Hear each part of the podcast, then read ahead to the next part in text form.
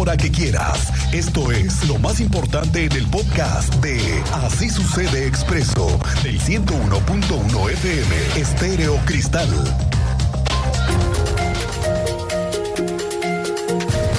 Oiga, ¿qué tal ayer el aguacero que nos cayó en Querétaro por la tarde? Ya casi hace 24 horas que se nos vino una tromba en casi toda la zona metropolitana, una lluvia que derribó árboles, causó taponamientos, inundaciones y congestionamiento vial intenso.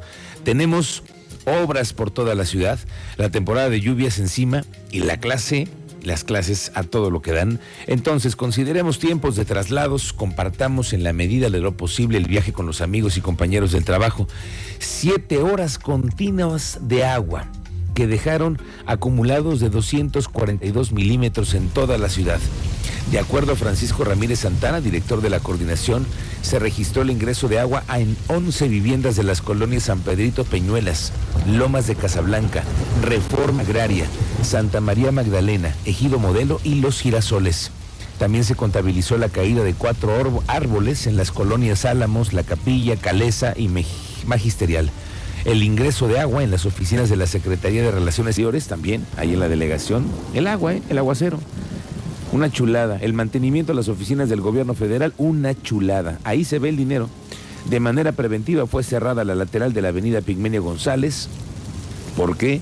Una fractura en el tren donde ya se trabaja con obras públicas. Esto fue lo que dijo el director de la Unidad Municipal de Protección Civil, Francisco Ramírez. Registro inicial a la línea única de emergencias 911 el, eh, por lo menos 11 viviendas con ingreso de aguas en sus domicilios, principalmente en las colonias Lomas de Casablanca, Reforma Agraria, Santa María Magdalena, Ejido Modelo, Los Girasoles y San Pedrito Peñuelas, sin generar alguna condición de riesgo mayor Bueno, vamos a ver por lo pronto ayer afectaciones que se solucionaron sin percances serios a la población, pero el anuncio es importante que lo tomemos en cuenta. Aquí hay una fuente oficial con un reporte de alerta por las lluvias que se puedan generar en las próximas horas. Cuéntanos, Andrea Martínez, ¿cómo te va? Muy buenas tardes. ¿Qué tal, Miguel Ángel? Muy buenas tardes y también a toda la audiencia. Pues así es, se tiene un pronóstico muy fuerte de lluvias en Querétaro para todo lo que resta de la semana, se lo informó el gobernador del estado, Mauricio Curi González. Esto luego, bueno, pues justamente de las precipitaciones del día de ayer que se registraron en la zona metropolitana y las cuales, bueno, pues dejaron estragos importantes en materia vial. Y bueno, de esta manera advirtió que al menos hasta este viernes se contemplan lluvias fuertes en toda la entidad. Escuchemos este reporte que nos daba el gobernador del estado. Muy fuerte. De hecho, ayer se esperaban, después de la primera lluvia que hubo, dos horas después se esperaban más lluvias. Hasta el viernes se prevé que sigan lluvias fuertes. En... Y bueno, en cuanto eh, pues a las lluvias del día de ayer, Curi González eh, pues reportó que se trabajó de inmediato con autoridades del municipio de Querétaro y también con el responsable de las obras de Avenida 5 de Febrero para atender pues justamente las afectaciones que se registraron en esta vialidad. Agregó que también, bueno, pues atendió un socavón que se abrió en, en la avenida Tigmenio González en donde ya se realizan las labores de reparación de la vialidad y del tren. Y bueno, finalmente el mandatario estatal ante este bueno pronóstico de lluvias pidió a la ciudadanía no tirar basura para evitar que se tapen los canales fluviales y también bueno pues les pidió extremar precauciones y mantenerse informados. Esta fue la información, Miguel Ángel. Gracias, Andrea Martínez. Por cierto que también ayer las autoridades municipales de Corregidora, de Protección Civil, de Servicios Públicos de Corregidora rescataron un caballo un caballo que se cayó en un registro, Cristian. ¿Cómo llegó ahí? ¿Viste la imagen? Sí. Pues ¿cómo fue? Pues si no hay registro, si no hay tapa. Santo Dios. Si no hay tapa, pues se cae. Se cayó el caballo en un recorrido preventivo que hicieron en la mm, zona de El Milagrito. Policías municipales de Corregidora detectaron la situación y por un par de horas tuvieron que hacer maniobras con una grúa para poder rescatar al animal. Ahí el tema fue que el animal pues no supo por dónde y ahí se cayó en la coladera. Bueno, lo que le voy a contar es una información sensible y tendré el cuidado necesario, igual que mi equipo, para narrarle una tragedia con una pareja. Sucede anoche. Una joven, Valentina, de 17 años, ayer perdió la vida y todo parece que tiene que ver con una situación sentimental con su novio, Luis, quien ahora está señalado como presunto responsable de toda la tragedia. La cobertura desde anoche la tiene el teniente Mérida. ¿Cómo te va, teniente? Buenas tardes. Muy buenas tardes. Buenas tardes a nuestro auditorio. Eh, trataremos de ser lo más objetivos posibles en este caso, porque se encuentran a la espera todavía de los dictámenes periciales para conocer a través de la ciencia las causas del deceso de Valentina, si fueron producidas o ella misma produjo estas lesiones. El fiscal, Alejandro Echeverría Cornejo, señaló que está a la espera de estos mismos dictámenes periciales para conocerlo. Mientras tanto, ya se solicitó la orden de aprehensión ante un juez y ya está siendo custodiado en un hospital después de ser ingresado por sus familiares y ser atendido de una lesión en el cuello y una lesión en la mano.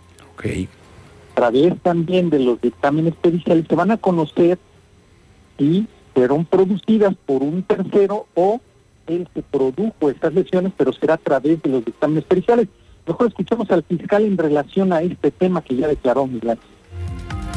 Mira, nosotros estamos trabajando por este justo en la conclusión de algunos dictámenes periciales que son importantes y determinantes, por supuesto, para solicitar o integrar una carpeta de investigación y a su vez solicitar la orden de aprehensión al juez.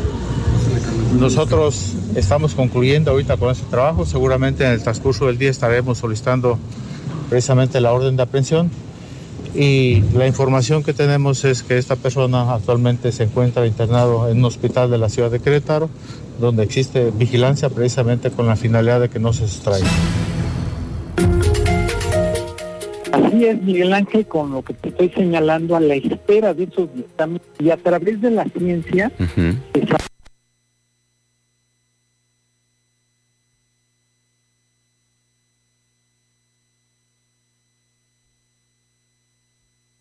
y de la ciencia.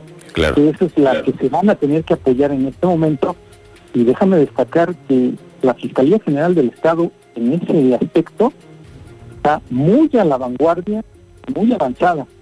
Vamos a estar dándoles seguimiento y los mantendremos informados, Miguel Ángel. Claro, hay que tener confianza en lo que diga la fiscalía, pero al parecer todo indica que este es un presunto feminicidio, pero habrá que esperar lo que diga. Por lo pronto, la Universidad Autónoma de Querétaro ya emitió un, eh, un comunicado que quiero leer aquí. Dice, la Universidad Autónoma de Querétaro condena de manera enérgica el feminicidio de Valentina N., ocurrido la tarde de este lunes en un domicilio en el centro de la ciudad.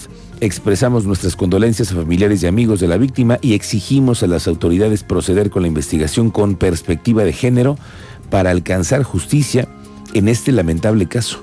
Nuestra institución, dice el comunicado, está en absoluta disposición de contribuir a las indagatorias en todo momento.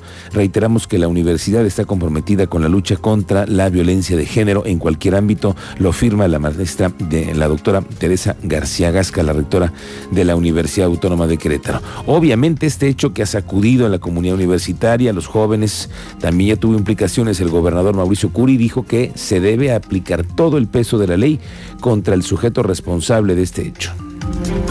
Eh, muy lamentable, sin palabras. Eh, lo que les puedo decir es que las investigaciones van muy bien y no puedo decir más porque están en transcurso. ¿Se pedirá que se aplique todo el peso de la ley? No, bueno, totalmente es algo que nos lastima a todas y a todos.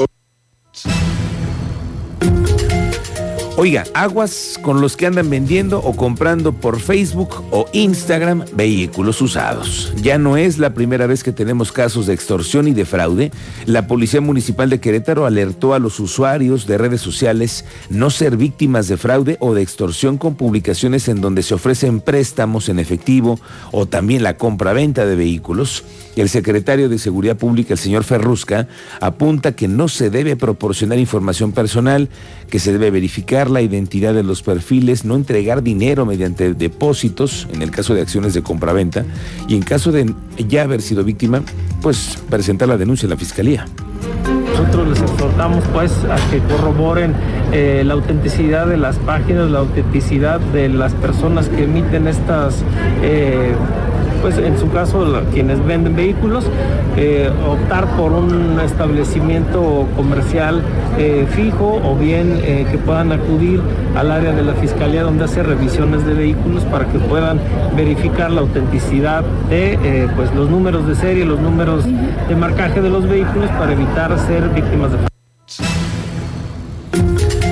estas son buenas noticias para los habitantes del municipio de Corregidora, sobre todo cuánta gente cruza Querétaro y Guanajuato a través de estas vías, reporta el secretario de Desarrollo Urbano y Obras Públicas, Fernando González, que la siguiente semana será abierto a la circulación el nuevo puente elevado de la obra del viaducto Santa Bárbara, en la que va en dirección hacia Coroneo así también como la vuelta a la izquierda. Dice que continúan los trabajos en la construcción del paso a desnivel y que se estima que en dos meses esté terminada también esa parte.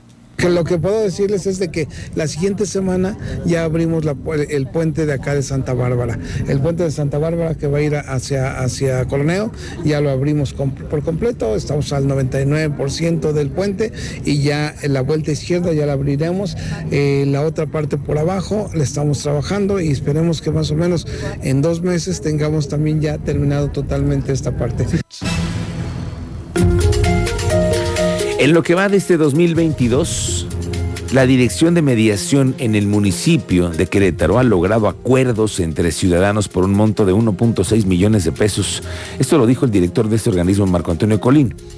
Hasta agosto se había logrado atender hasta 5.120 personas que tenían como principales conflictos temas comunitarios, vecinales, condominales, pago de deudas, y en agosto fueron atendidas 614 personas. Se lograron recuperar 500 mil de préstamos, 120 mil por compra-venta de un terreno. En fin, la instancia trata de, de, mediar entre todos para evitar la judicialización de casos. Al cierre del mes de agosto concluimos con una atención de 5.127 personas en lo que va del año, de las cuales 400, 614 eh, fueron atendidas durante el mes de agosto. Eh, cómo se dispersó la información este, eh, para este mes de agosto en cuestión de los asuntos. Fueron 498 personas atendidas por temas eh, de controversias comunitarias que tienen que ver con temas principalmente vecinales. Es el mayor número de atenciones que estuvimos realizando durante este mes de agosto. Y el, segundo tema principal en este mes de agosto fueron temas condominales eh, que tienen que ver con, eh, con problemáticas eh, referentes a temas de cuotas condominales, en algún momento también situaciones como de ruido, de estacionamientos o problemáticas que tienen que ver con este, las mesas directivas de los condominios.